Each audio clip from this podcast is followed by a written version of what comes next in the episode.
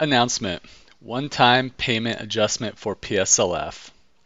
Author Derek Melvin. Voice record Derek Melvin.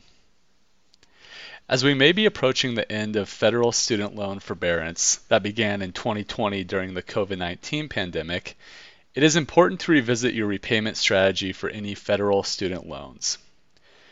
For many physician student loan borrowers, PSLF, or known as public service loan forgiveness may be the most efficient way to repay your student loan balance.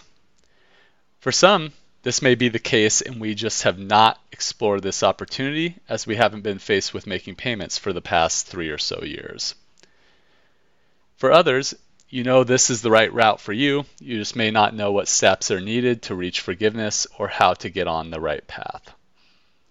With that said, Federal Student Loan Servicing has a special program that will allow you to get your prior payments counted towards PSLF.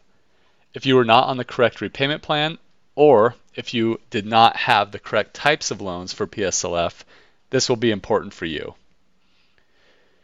This program is a one-time payment adjustment that you can take advantage of to get prior payments counted towards your PSLF total, even if you did not have the correct loans or if you were not on the correct repayment plan. This action must be completed by the end of 2023 to be applied to your PSLF payment count. Let's take a look at how this works.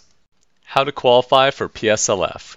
First things first, let's take a quick look at what is needed to qualify for public service loan forgiveness in the first place. If a deeper dive would be helpful, visit our blog post solely focusing on the PSLF program and how it works.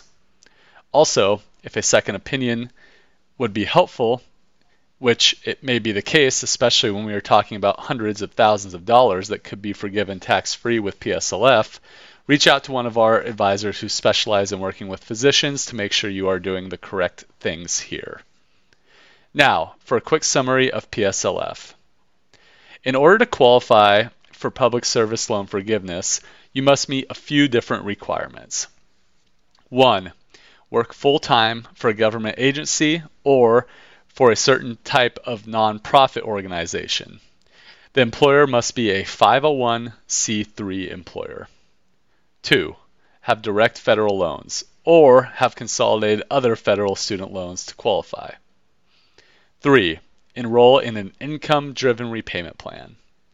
4. Make 120 qualifying payments, therefore, a payment every month for 10 years. These do not have to be consecutive. Fairly straightforward, right? Well, here's where the one-time payment adjustment comes in. If you have never checked on items 2 and 3 listed above, but are working at a PSLF qualifying employer, you may need to take action to get your payments counted. Some individuals have been working at a qualifying employer, maybe multiple, and have the wrong types of loans i.e., not direct federal loans, and therefore are not on a PSLF qualifying income driven repayment plan. If you are or have worked at a PSLF qualifying employer and any of these items apply for you, you will want to take advantage of this limited offer. 1. You are unsure if your loans are direct federal loans. 2. You are unsure if you are on a PSLF qualifying repayment plan. 3. Both 1 and 2 apply. Lastly, four, you may have worked at a qualifying employer before consolidating to direct federal loans and getting on a PSLF qualifying repayment plan.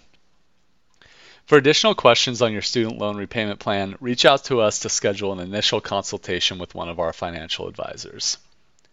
One time account adjustment. As mentioned, if any of these items apply to you, you will want to work on taking advantage of the one time account adjustment. How does it work? Below is a breakdown directly from the Federal Student Aid website detailing this. From the Federal Student Loan Aid website. Borrowers who work in public service will have another opportunity to have their payment count increased under a one-time account adjustment announced by the Department of Education.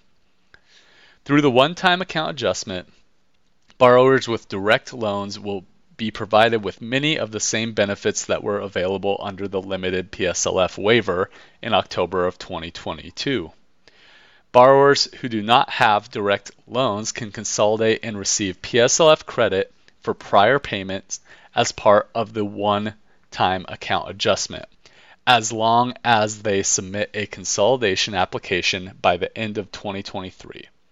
Learn more about this opportunity. Therefore, for borrowers that do not have direct loans, this provides you with an opportunity to consolidate your loans to direct loans to have them counted towards PSLF.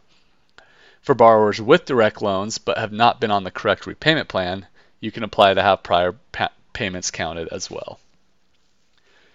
For borrowers with direct loans, if you have FFEL program loans, federal Perkins loans, or other non-direct federal loans, you will need to complete the consolidation process to direct federal loans. By consolidating to direct federal loans, your loans are now PSLF qualifying.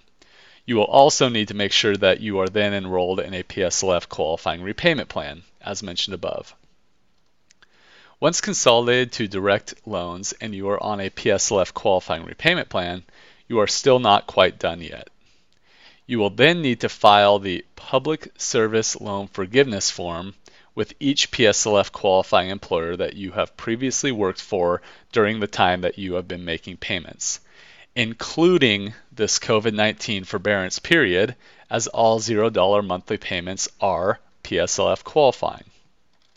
For example, you began paying on your loans in residency from 2016 to 2019.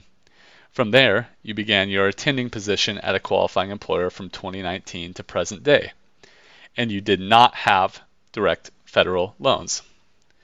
You will want to make sure to file the Public Service Loan Forgiveness form with each employer. The one-time adjustment should count all previous payments made while you have been working at a qualifying employer to apply them towards your PSLF payment count. For some, this might not even be enough for you to reach your 120th payment and get forgiveness, which would be amazing. Borrowers with direct loans and not on a PSLF qualifying repayment plan. Similar strategy here. First, you will want to contact your loan servicer to perform a direct consolidation to a PSLF qualifying repayment plan.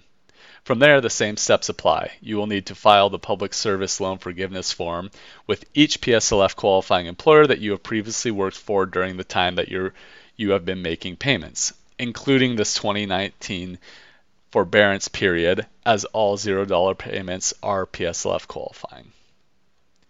As mentioned above, all payments made while at a previous employer in the past should be retroactively counted towards your total. How to complete a direct loan consolidation.